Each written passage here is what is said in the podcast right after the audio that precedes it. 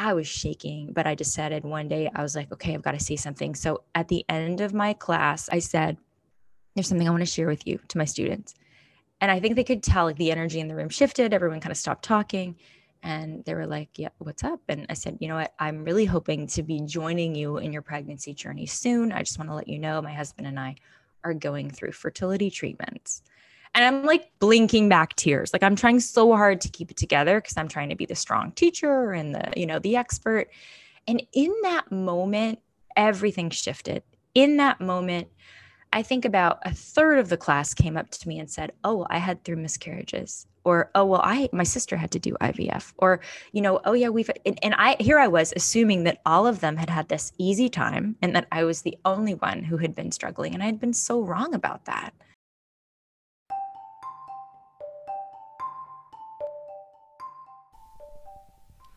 Two years ago, at six months pregnant, we lost our baby girl to an undetected external infection.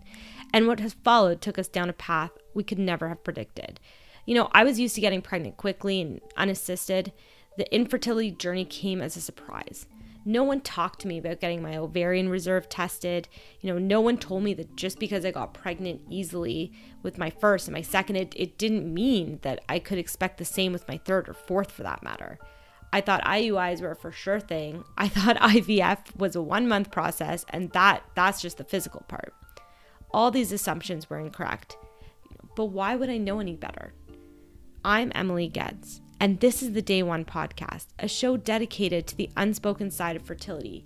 Here I share my story and bring together moms, dads, parents to be, doctors, specialists, and healers to help break stigmas, normalize the conversation. Let's bring education to the forefront and most importantly, build a community so the journey doesn't feel so lonely.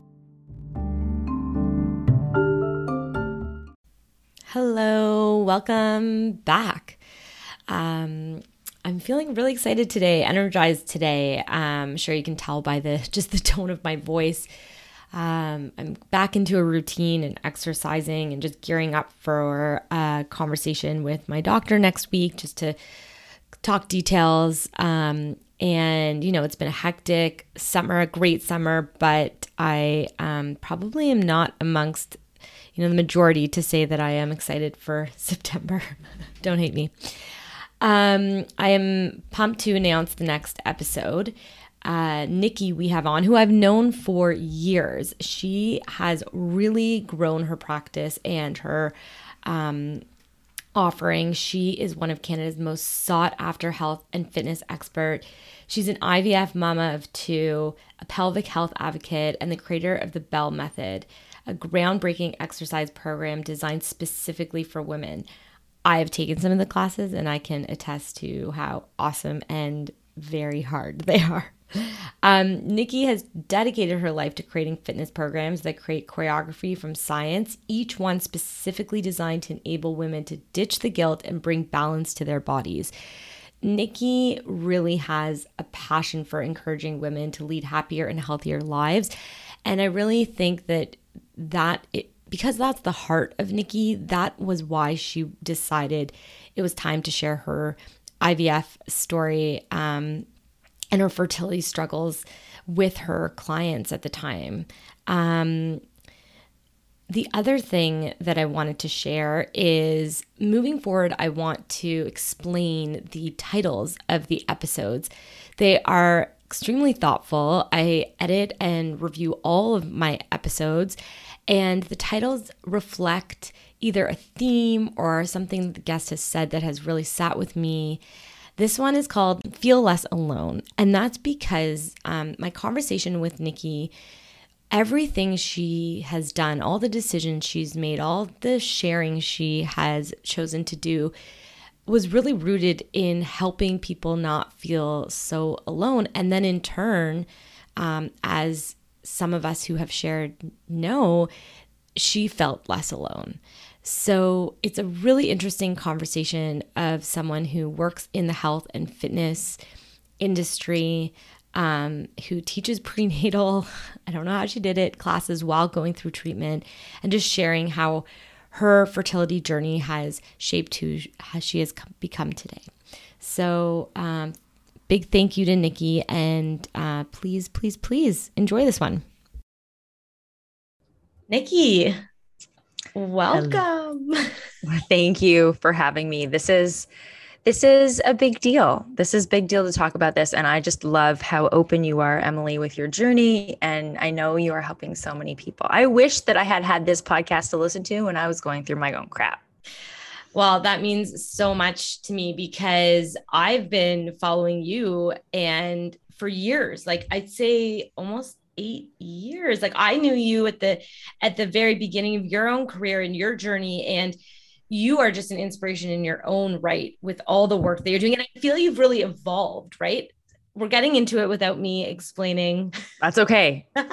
where we're what we're gonna do, what we're gonna talk about. But um, although I know my community knows a little bit about you just with our teaser and intro. Why don't you just give a lowdown on you know the work you've done and then how you um, decided and when you decided to family plan?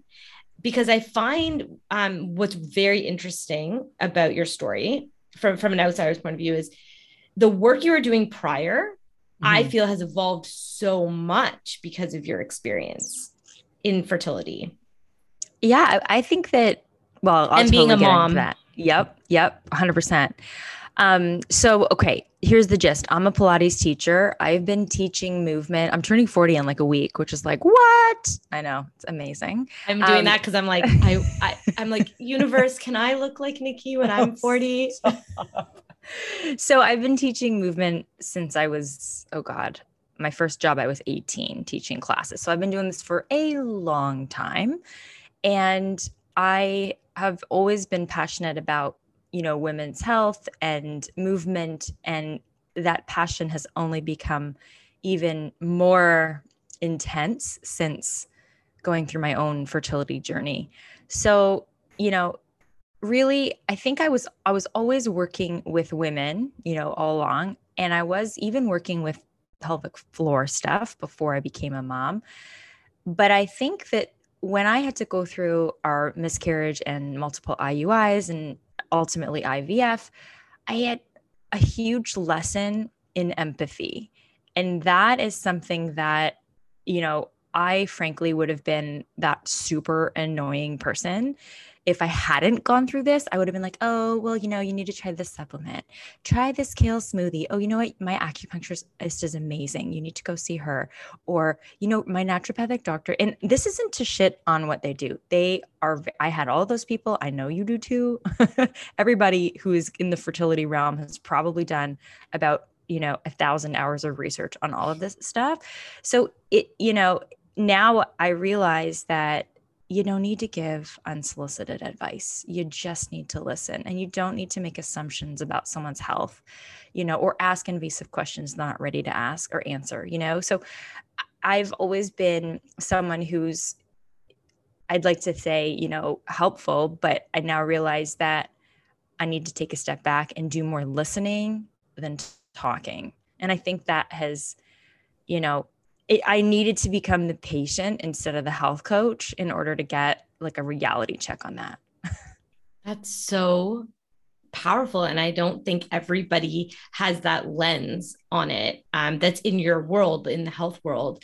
Um, so, you know, you've, I've taken some of your kick ass, uh, the hardest fucking shit I've ever done.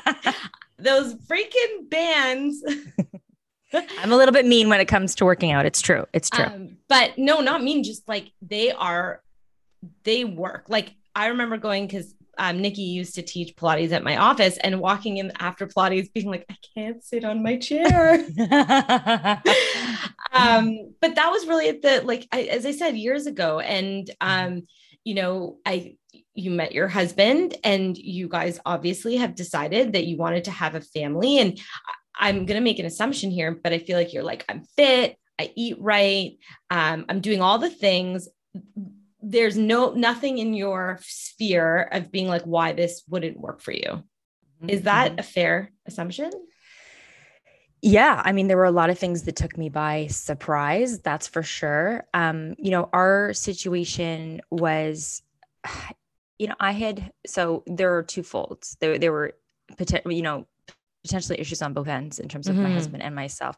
So we were married and then I think I was 34 and I was like, yep, okay, let's, you know, you know, let's have some kids. Like I knew I, I ideally wanted two kids and I knew, you know, I'm not young. I'm not old, but I'm not young. Like I thought was this this is the time, you know, it's 34, you know, I'm in a big city. That's not old in Toronto to get have a kid, right? Yep. So, you know, we started trying and nothing was happening. And it had been, I'd say about six months. And I told a friend of mine, and she was just like, Nikki, you need to go and do some acupuncture. And of course, I was like, well, okay, yeah, I'm open to that. Let's do it. So I found a Chinese medicine doctor. She was amazing. And I told her, and she was like, I think you should go now just to get some cycle monitoring done, just to kind of get a checkup. And I was like, all right. So I went and uh, everything looked normal. The cycle, I was like, yep, you're ovulating. Everything's totally normal, blah, blah, blah. Um, but they were like, yeah, let's get your husband checked. So turns out that he was dealing with low stuff on every, you know, motil- motility, morphology, even DNA fragmentation, like everything was like pretty bad. So that was obviously a shock. And that also is a whole other conversation regarding like the stress that can put on a relationship. I'm already the healthier of the two of us. I'm already the one that's like, drink this kale shake I made for you. And he's just like, give me my coffee and my freaking donut and go away. Right. Like, so we already have that dynamic. And now on top of that is me being like, how much coffee did you drink today? I read a study that if you have too much coffee, then you know your sperm's going to be even shittier. And then I find that like women are more pragmatic about this stuff, where we're like, okay, so you know this is sex, but you know I need to do take this supplement or whatever. Whereas I feel like men, there's a bit of a virility ego component, right? It's like my guys are swimmers, they're great. You know, they don't want to have to admit that like their swimmers have issues. I um want to stop you because I just want to dive into that a little bit I, I, first of all, I do not think male infertility is talked about enough. Um, and uh, that it's it's interesting because it's interesting. I, I say it's interesting on this podcast. I'm so sorry. I like catch myself. Mm-hmm. Um, it is interesting. I don't, know, I don't know if you have that in your own podcast where when you hear yourself talk, you you're like no i'm i i have no rep- repetitive word. You know what? I say interesting because it's hard to find an adjective. Yeah it's like yeah, neutral yeah. it's a neutral adjective right? Thank you for validating me. Um but like fertility in itself and, and ivf and all these conversations they're not talked about enough. But in the space that they are male infertility is not inserted and enough in that in that narrative. Um and i'm i'm curious i i can relate to you in the sense that it's one thing when it's happening in your body and you have control over what you're consuming and um, you know your all of it right? Exercise. But when it's and i don't have this experience um, but I, i'm curious like how do you guys how did you navigate? Because you are somebody that has such great um, like diligent routines on the health front. And then you had like now you have to manage your partner almost that is That's a really tricky one. It was hard. It was very, very, it was a very dark period, I will say. Um, they did improve, parameters did improve with like certain supplements and cutting out, like cutting down on alcohol and caffeine and stuff. We saw, you know, a uro, whatever the urologist at Mount Sinai, and he was like, Yeah, you know, you can continue with the IUIs and the first one worked. The first IUI worked, and it was a miscarriage. And it was an early miscarriage. That said, it was still like, and, and it was funny. Like, they're like, oh, but you can conceive. Your uterus is smart. That's amazing. It knew it was bad sperm. kind of what we were kind of, that was like the messaging that I got.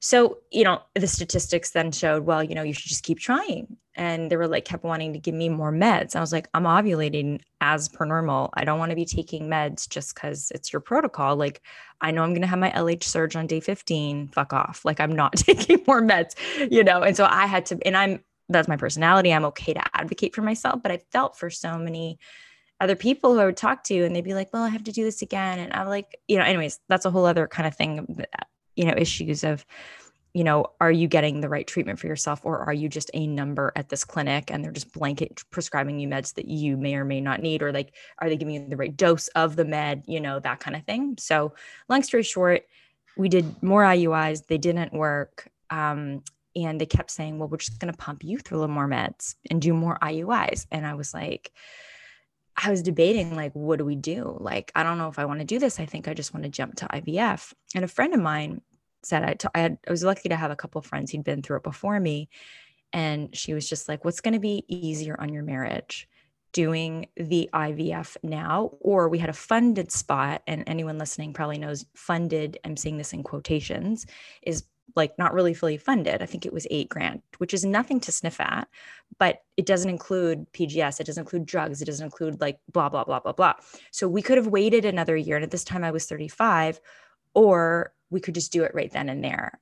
And they're like, well, what's going to be harder on your marriage? And I was like, waiting a year. I will pay $8,000 and not go on vacation so that we don't have to drag this out any longer. That is, um, I don't think I've ever heard advice like that before around, well, no, I like straight up, you know, how are you guys going to do what can you endure? Yeah. Yeah. And um I, and I think people are just like either they're just trying to get there faster, which to some is not necessarily the easiest on the marriage. I, that's such great advice that, yeah, that you got. I was grateful for it. You know, it was a friend of mine and, and she had already had three kids. She'd struggled with a miscarriage, but she hadn't gone through IVF, but she's still just like very like gotta love her, like so blunt. And you kind of need a friend like that sometimes who gets that it's not all a cakewalk as it relates to your marriage, especially with the dynamic we were dealing with. Um, and then another friend of mine, I was like, should I do another IUI? And she's like, Nikki, you got to hit this thing with a bazooka. That's what she said. And I remember vividly, I was like in the car t- between teaching Pilates classes, like on the phone with her, being like, you know, I don't know what to do. And and she's just like, you know what? Just just you go from like a, whatever it is, a 16% chance to 60% chance of it working. And I was like, all right, I'm gonna do it. Let's do it. So that was the decision. So I basically didn't follow their advice. They wanted me to just keep doing IUIs and ended up going to IVF at a completely new clinic. Yeah, I think that there it's you, you, get to a point where you have to make some of those harder decisions when you've been in some form of treatment for an X period of time. I, I think everyone gets to that point where it's like, I'm ready to make a new decision. I'm ready to try something new. And um, some advice I've received that I'm actually thinking about right now as I go into my third cycle is, you know, no protocol should be the same you know, um, you should be looking at um, every time you go into a cycle or an IUI, anything, it should feel like it should feel different. It should feel like you're moving forward in some way. And it sounds like, you know, and you you kind of know gut inside when you're like, you know what, I'm done with this, this stage of it, and I'm ready to move to whatever that might look like. 100%. And one thing I left out of the story was that so I have a heart condition. I also I just left they, out this really interesting, yeah. really big and, part. and people also they did the sonohysterogram at this clinic. It was excruciating for me. I know some people are like, yeah, you know, it's fine.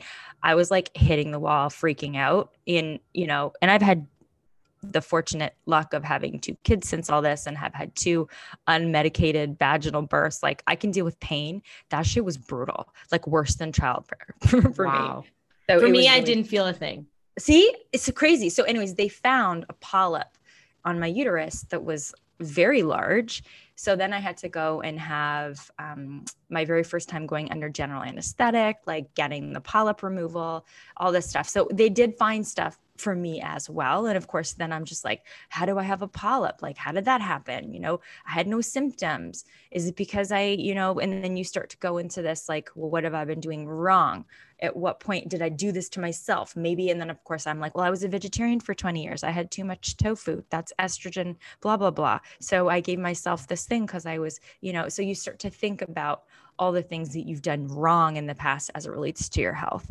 You know, so I did experience some of that as well spinning, right? Totally, completely spinning. And, you know, if only I had fill in the blank, right? And then I also so that's that's the part about the the polyp. And then, you know, the reason that I switched clinics, people may be wondering because I did say, share that, was that during one of my Wanda episodes, right? My my lovely internal vaginal ultrasounds, I went into heart arrhythmia. So I have something called SVT. It's basically really high heart palpitations.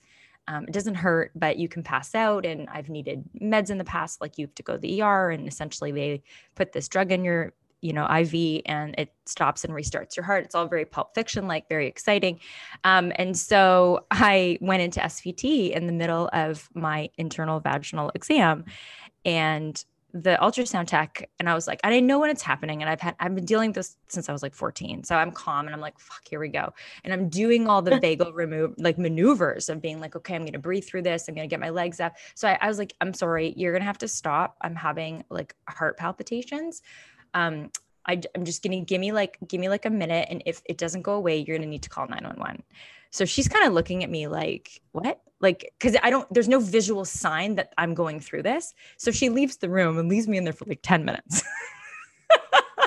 so she comes back in and I'm like doing my thing, my legs up the wall, like I'm breathing through it. And then the doctor the things in. that women do, hold on, to like get that scan. You know what I, I mean? Know.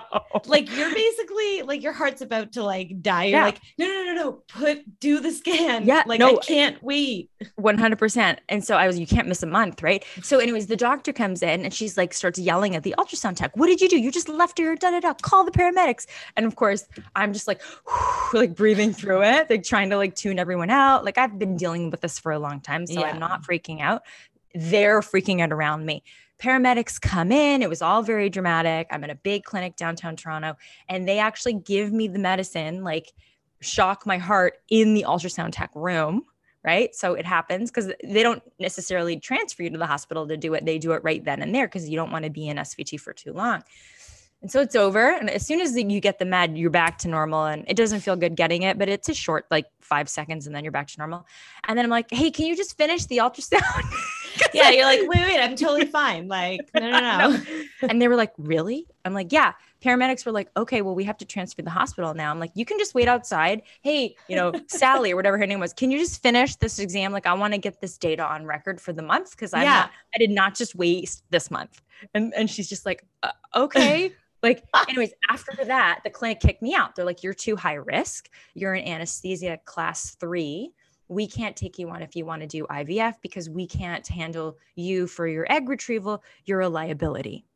You have to go to either Markham because it's attached to a hospital or London because it's attached to a hospital. I had two choices. Sinai wouldn't take me. I'm like a leper now. No one's going to take me. So I was like, okay, I guess I'm going to Markham because London is way too freaking far. Like so, London, Ontario. Okay. Okay. Yeah. Yeah.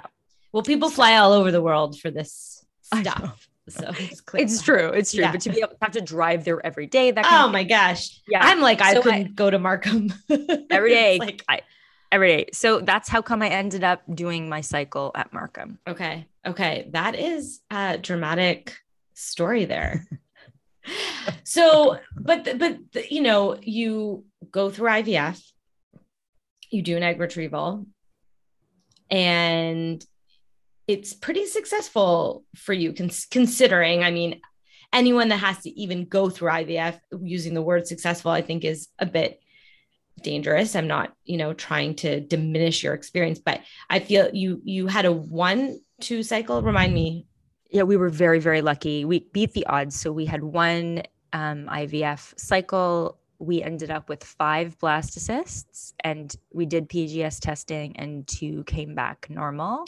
And we did both transfers two years apart and we have two kids. Oh, it's such a beautiful story. And um, what is so awesome um, from an outsider is you've then taken this experience and decided to use your platform, which continues to grow. I mean, you have created just an awesome community, like, and really it keeps growing. It's it's so cool because I feel like what you're doing is so different, and I'd I'd love you to just even talk about how you decide to do all of your content because I find that that is um, what differentiates you uh, from other people in the industry. Um, but what made you decide to to share? I actually have one specific moment that comes to mind. So as I was going through the cycle monitoring and the IUIs and the IVF, I was continuing to teach my prenatal Pilates classes, which was fucking hard when you're jealous of your students. These are the students that you're trying to support and be empathetic to. And every Monday night. And I started to hate Monday nights because I would be in the studio and I would have like 20 pregnant glowing women show up and they'd be like, My back hurts. I can't sleep. Oh, I'm getting these weird calf stretches. What is that? Or calf cramps, whatever. And I'm like, Well, you know, like I've got a lot of knowledge in this area, but deep down, I was like thinking to myself, God, at least you're pregnant. Like, stop. Yeah. And I'm human, right? I am just human. This is you know, I think a lot of people who've been through fertility will be able to relate. But it started to, I'm sure that they could start to sense that something was up. And this was like, I love supporting women. I love, I've always loved teaching prenatal classes, only I started hating it because of my experience and, and essentially just being, you know, consumed with jealousy. And finally, someone close to me said, Nikki, you need to take off your mask, like verbatim. And Ooh. I was like, oh, and it was, if you think about it, like I'm getting shivers as I tell the story because I was spending so much energy keeping a wall up, pretending that I was good. Meanwhile, like my veins are black and I'm, you know, exhausted from having to drive. And, you know, before I teach my first class, I've already taken the subway downtown, gotten blood work, gotten something up my vagina, gone home, like teaching classes. And then people are complaining that, like, they can't sleep. And I'm like, shut up. You know, yeah. like it's, it's like, brutal. yeah. Yeah. It's hard. And so I, I was, I thought about it and I was scared. And I started doing some reading with like Brene Brown and the strength and vulnerability, which I'm sure you're familiar with. I was shaking, but I decided one day I was like, okay, I've got to say something. So at the end of my class, I forget which one it was, but at the end of my class, I said, there's something I want to share with you to my students and I think they could tell like the energy in the room shifted. Everyone kind of stopped talking and they were like, Yeah, what's up? And I said, You know what? I'm really hoping to be joining you in your pregnancy journey soon. I just want to let you know my husband and I are going through fertility treatments. And I'm like blinking back tears. Like I'm trying so hard to keep it together because I'm trying to be the strong teacher and the, you know, the expert. And in that moment, everything shifted. In that moment, I think about a third of the class came up to me and said, "Oh, I had three miscarriages." Or, "Oh, well, I my sister had to do IVF." Or, you know, "Oh yeah, we've and, and I here I was assuming that all of them had had this easy time and that I was the only one who had been struggling and I had been so wrong about that.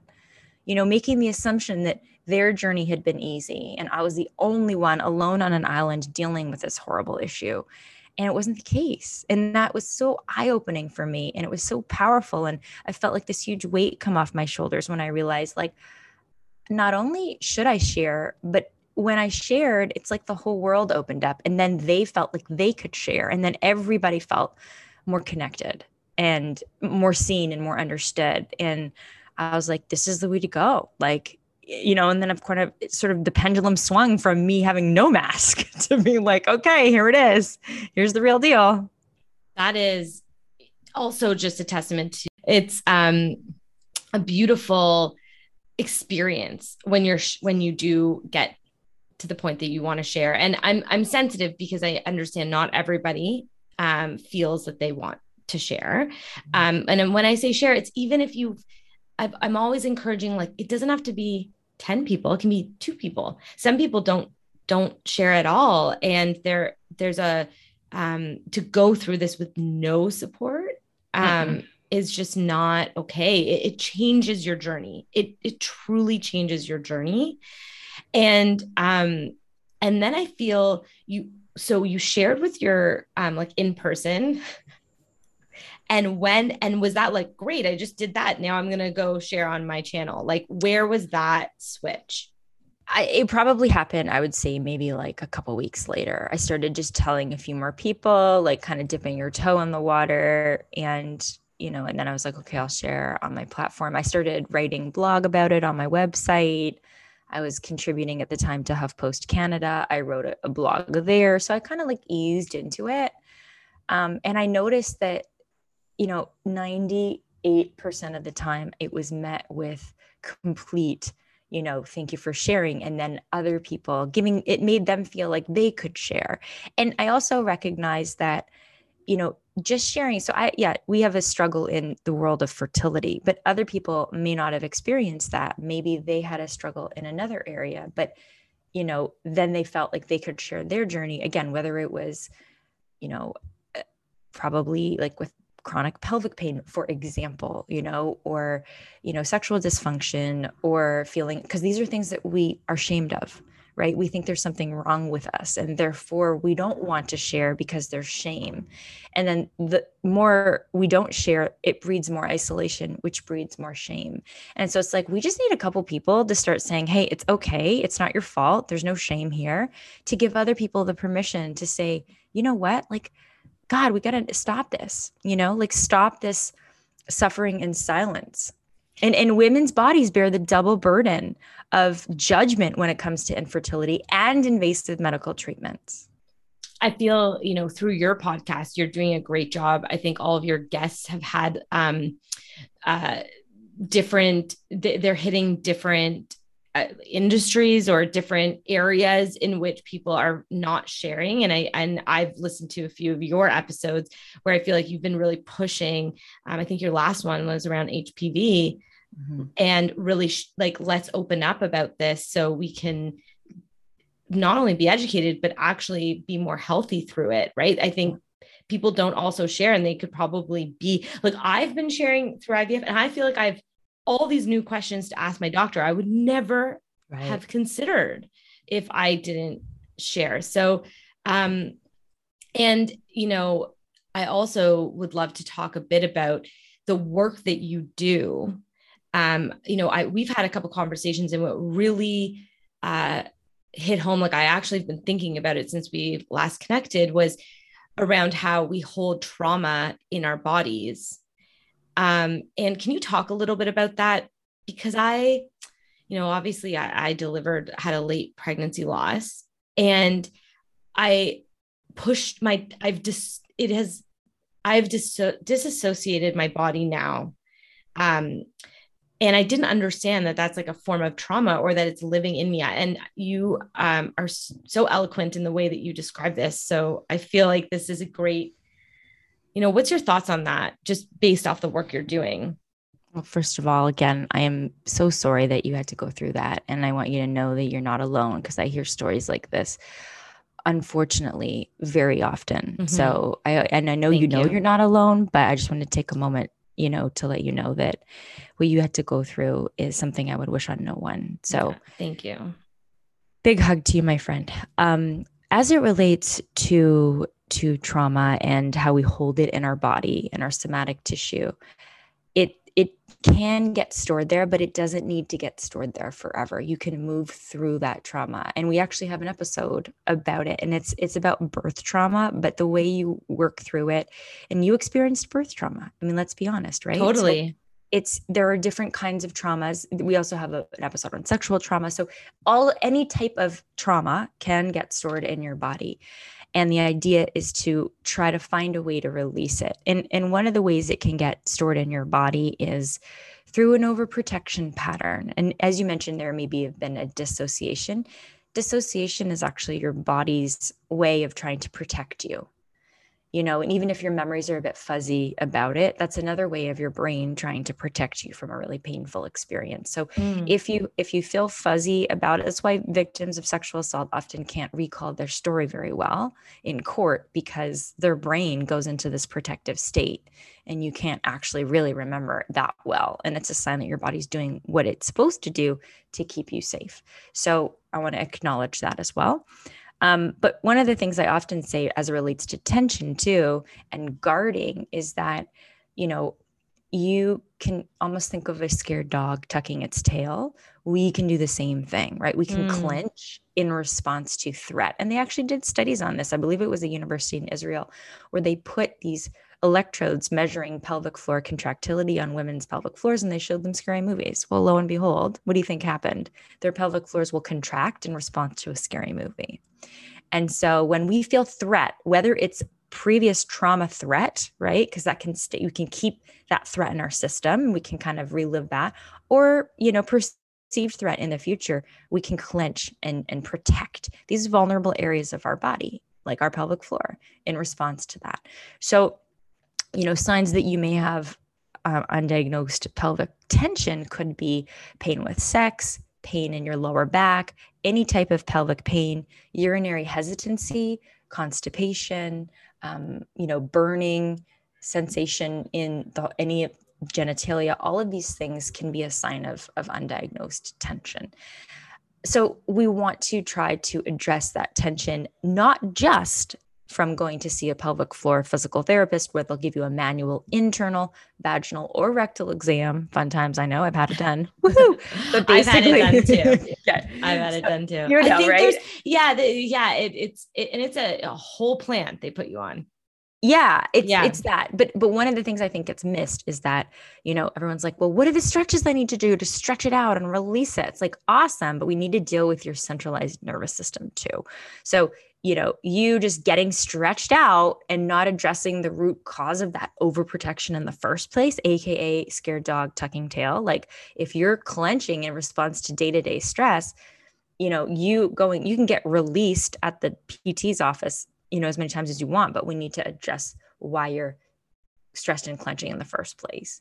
Um, and so that's where we have to send a lot of messages to our pelvic floor messages of safety messages of and it sounds super woo woo i want to acknowledge that but it's true like like you're safe. And you might even notice like anyone listening to this like how, how when you're as you're listening to this whether you're multitasking in the car whatever like what's going on in your pelvic floor? Are you if you were to pause, take a deep inhale and just try to let things go on your inhale. I would call it the blossom breath. I know it's super cheesy, but imagine a flower blossoming out of your vagina. inhale, let it go. And and try to drop your shoulders. So often I can even tell if someone has a tight pelvic floor if they are like breathing up into their neck and shoulders and they've got this shallow breathing pattern. Well, whatever's going on up top's probably also going down below. I'm like, oh, I have a very tight. Well, yes, I feel like I'm, and that's what that's what it is. And and um, my question is for you: Do you feel like this can happen to someone that hasn't given birth, like that's maybe gone through multiple cycles of IVF? I mean, every time, hundred percent. Okay, okay, hundred percent. Yeah, and if you think about it, like you know, you're getting you're getting wanded like however many times a week. You're getting, you know, you're just and the stress and the and the whatever messages you may be internalizing about your body, right? Even though you're like, I know logically it's not my fault. I know logically, but like we're human and we often will say, yeah, but, you know, and we're so hard on ourselves. We shouldn't be, but we are.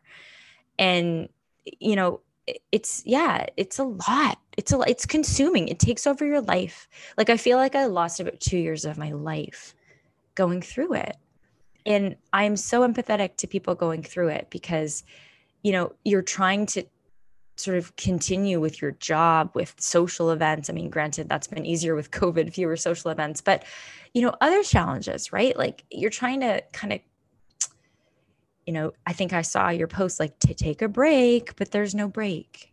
There's no freaking break in your brain. No and and to your point it's like when you feel there's no break in your brain your body is reacting to that. And and it's it's it's then you go back to just relax just relax. Like so what do you have any recommendations on on what people could be doing to like loosen their tension? Um i yeah do you have anything based off your experience I mean, what worked for you? I, I just thinking about my two week wait. I would literally go and blow 200 bucks at Sephora because I was like, I need a distraction. Like, I always am was- like, you need to put in your IVF budget like materialistic, emotional, like emotional shopping. Totally. Like, I could be like, you know, you need to do some yoga and meditate or just go to fucking Sephora yeah. and blow 200 bucks on I have like, like 12 sweatsuits. so, like, it's like, okay I, I understand both are really beneficial. If you have the extra money after all these drugs that you're paying for, great. If you don't, it's okay. You know, for me, like, I'm like, just put it on the card. I'll deal with it later. so how do I deal with it? You know what? I try really hard not to obsess over certain things. I read a book called The Universe Has Your Back, written by Gabrielle Bernstein. Such My daughter's name is Gabrielle. It really impacted me, this yes. book and it was she was she was talking about her own struggle because she struggled to have a baby and also the feeling of being an A-type person and living in a big city and having a career and you know always being able to plan and make shit happen and all of a sudden you can't make this one thing happen. So yeah, it's hard. And so trying to trust that at some point we're going to be parents in some capacity, in some way. And that serenity prayer, knowing the difference between the things you can and cannot control. So like I can't control a lot of this shit, but what can I control? Like, you know, I can control my reaction to things. And, you know, it's okay to have a glass of wine. It's fine. Like for real. like stuff like that where like you can get really like, oh, but I can't do this, I can't do that. Or, yeah. So yeah, really it's in, in surrounding yourself with people who get it and are going to be annoying and obnoxious, like giving you unsolicited advice. You know I'm what I mean? And for yeah. sure, it's you know, I'm and I I preach this all the time. Like I'm in a mindset program, and that is something you can start to learn to control. Right? Is how do you want to? I and I, I'm kind of gearing myself up for for my next round, and I'm a lot of my inner dialogue right now is like, how do I want to approach this? How do I want to handle this? You know, I, how do I want to live my life to the fullest that it can and go through treatment. Um, and I always say that I think mindset is just not a piece of the IVF puzzle or the fertility puzzle right now. Like that, that conversation around how are you mentally moving from A to B, like every day. It's not perfect. Yeah. It's not perfect. It, it's not perfect. One of the I saw a friend of mine is uh is a psychologist and she does specialize. Her name's Dr. Stacy Thomas. She's amazing. She's here in Toronto on the beaches and she does work with a lot of women who are going through fertility. So she actually said to me, and, and at first I was a bit like, ooh, I don't know if I'm ready to digest this. But she said, What are the gifts of this experience? And in the moment I was like, ooh, that's there's no gift here. It's just all shit. But like, you know, you start to think, okay, well, yeah, it has blown open my heart. I have become incredibly more empathetic you know it, that is a gift of this experience. And i can relate now to other women in a way that i could never relate before. You know I, i've been yes hard, hard issues aside but i've been largely very fortunate you know to be a healthy able-bodied person with means. Like i haven't had a lot of struggles. And so now all of a sudden i'm like wait a second like you know, life can be really hard. And now I'm not afraid to have conversations about it. And I'm not afraid to connect with people on that level. I think the reframe into um, the experience being a gift when you can, when you can open your mind to that idea. I, I mean, I think about that with Ruby, actually. Like, I feel like she is, she's not here, but she's changed my life and the direction I want to take and the work that I'm doing. And more than um, I ever could have expected. But that is uh, a mindset shift that I had to start to be open yeah. to looking at it in that way. And it's given me like, I always say, I'm like, Ruby gave me day one, you know, Ruby gave me um, the ability to write an article or be open or like she's funneling through me in in this type of work and so i'm grateful for her but that's a very hard thing. Not everybody, and I don't expect everyone to, but um, to wrap your head around when you're Making really when emotional. you're in it. when you're in it, you know. Um, but I think that it's done for you as well. Like, you know, your experience has done that um, in terms of you using your platform just to even be on this podcast. You know, you um, it has changed the work that you do and the conversations that you're having. And and that is a gift to your clients and the people that you service every single day. Um, so i i am just grateful for you to come in and share your story with with our community. So um, because if you follow nikki which you guys all should uh, your ability to dive deep into like women's health and to for me like the pelvic floor stuff and i know you do so many other things but um, the education around that has been um, really i think groundbreaking specifically eh, like in the community so would you agree i think that your experience has elevated the work you're doing You're very kind. Thank you. I I'm I am blushing right now. Um, but you know, I don't know. I think that I think we just need to have a few people come out and talk about things that nobody else likes to talk about. Because when we start to talk about things, whether it's peeing your pants, whether it's pain with sex, whether it's, you know, a miscarriage, whether it is IVF or, you know, partner resentment, anything that's a bit taboo, right? I think that we start to really connect more. And I, I feel like that's really, you can take your social media in one to two directions. You can use it as a platform to foster connection and really get vulnerable and share and create a community. Or you can like put your life on display and make it look really pretty and awesome and like get lots of ads. Like, I don't know. I'm more of the mindset to say, I want that person who's scrolling IG to stop and see this and actually feel better about their life, not worse about their life. And I feel like one of the main things is this messaging of you're not alone. So many of us feel so alone. And it's even worse now with this pandemic we're living in, where all we see, I mean, I, we were largely consumed by this digital world. And it's like how you show up in that digital world has a real real impact in your day-to-day life and so i'm hopeful that whatever it is that i put out there can help other women feel less alone feel seen. Whether they're laughing whether like holy crap i realize now i need to go and you know get some help for this issue whether they're peeing their pants whether they're whatever fill in the blank. But in a way that makes them feel empowered and not ashamed. So i experienced my dad actually. He wasn't trying to be malicious, but he did start to shame me about our fertility struggles. And it was right around Christmas time. We had had our first uh, miscarriage. It was after the IUI. And I called him and I had said, you know what, just so you know, this is what we're going through in the hopes that he wouldn't bring it up at Christmas dinner. I was wrong.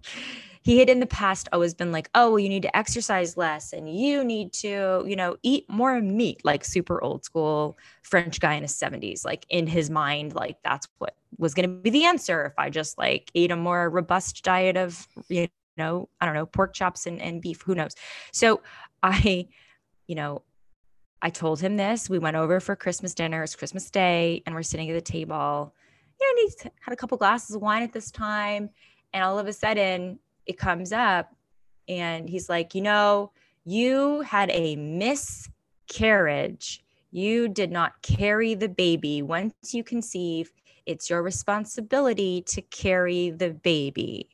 So you need to start taking better care of yourself and slow down at work and blah blah blah. And my husband is squeezing my knee under the table as hard as he can because he's he knows i'm gonna blow a gasket. Like he knows i'm like right? I'm like my, fired up. I'm like sweating under here so my my brothers are staring at me from across the table going oh no he didn't because they know like based on my face they know i'm just like and i had a decision at that moment i'm like am i gonna blow up christmas or am i just gonna leave so we left and i was like okay just finish that glass of wine. See ya. Peace out. We left. Like, you know, and I think my dad was still doesn't really understand. Like, I'm sure he's forgotten this incident completely, you know, but I was like, fuck that. Like, seriously, fuck that. Like the patriarchy is fucking real. And the more we can talk about this and and educate and say actually more than 50% of the time it's a sperm chromosomal abnormality.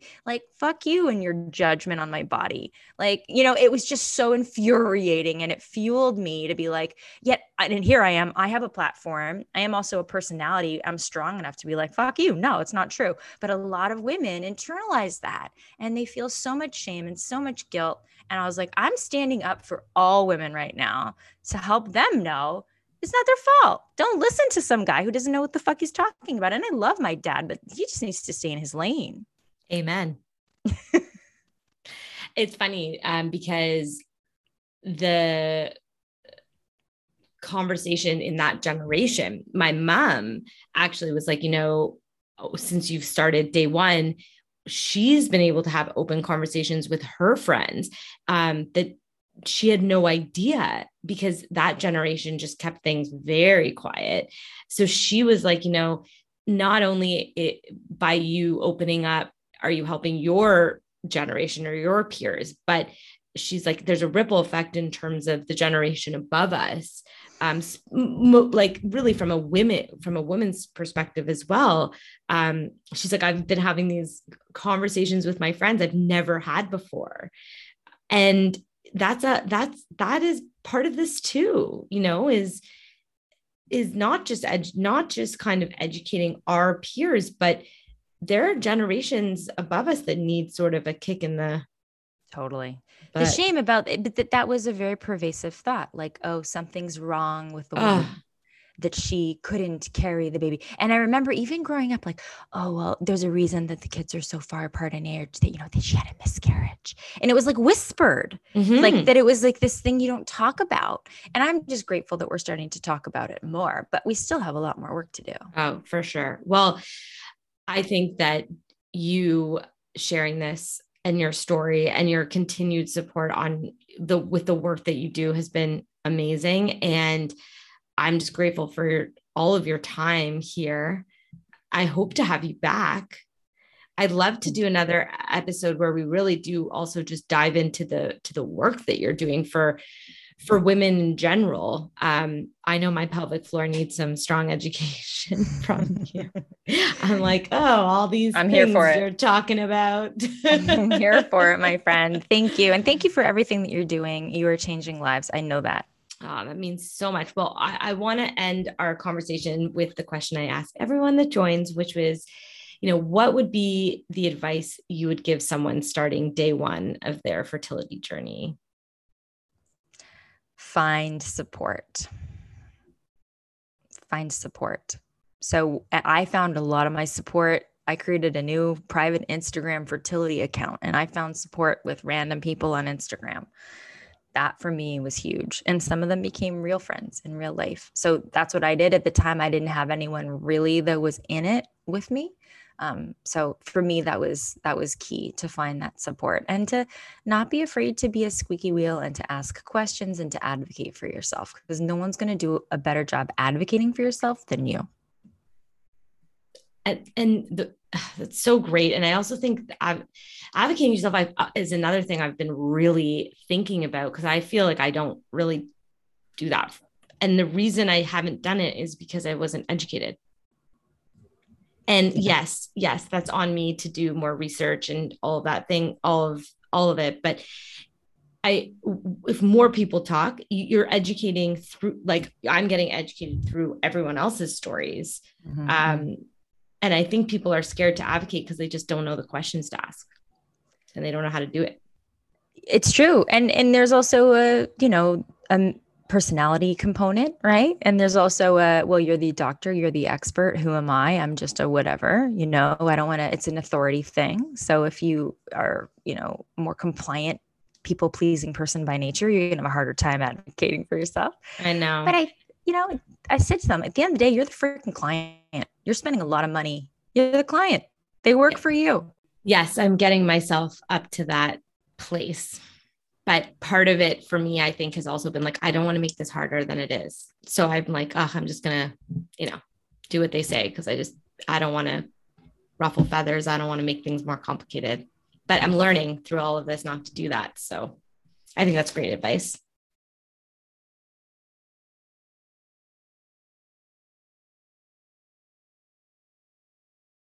Thank you so much, Nikki, for coming on. Yeah, thank you for having me. And I appreciate you and everything you do. And I would love to come back anytime. Ah, well, we will be taking up on that.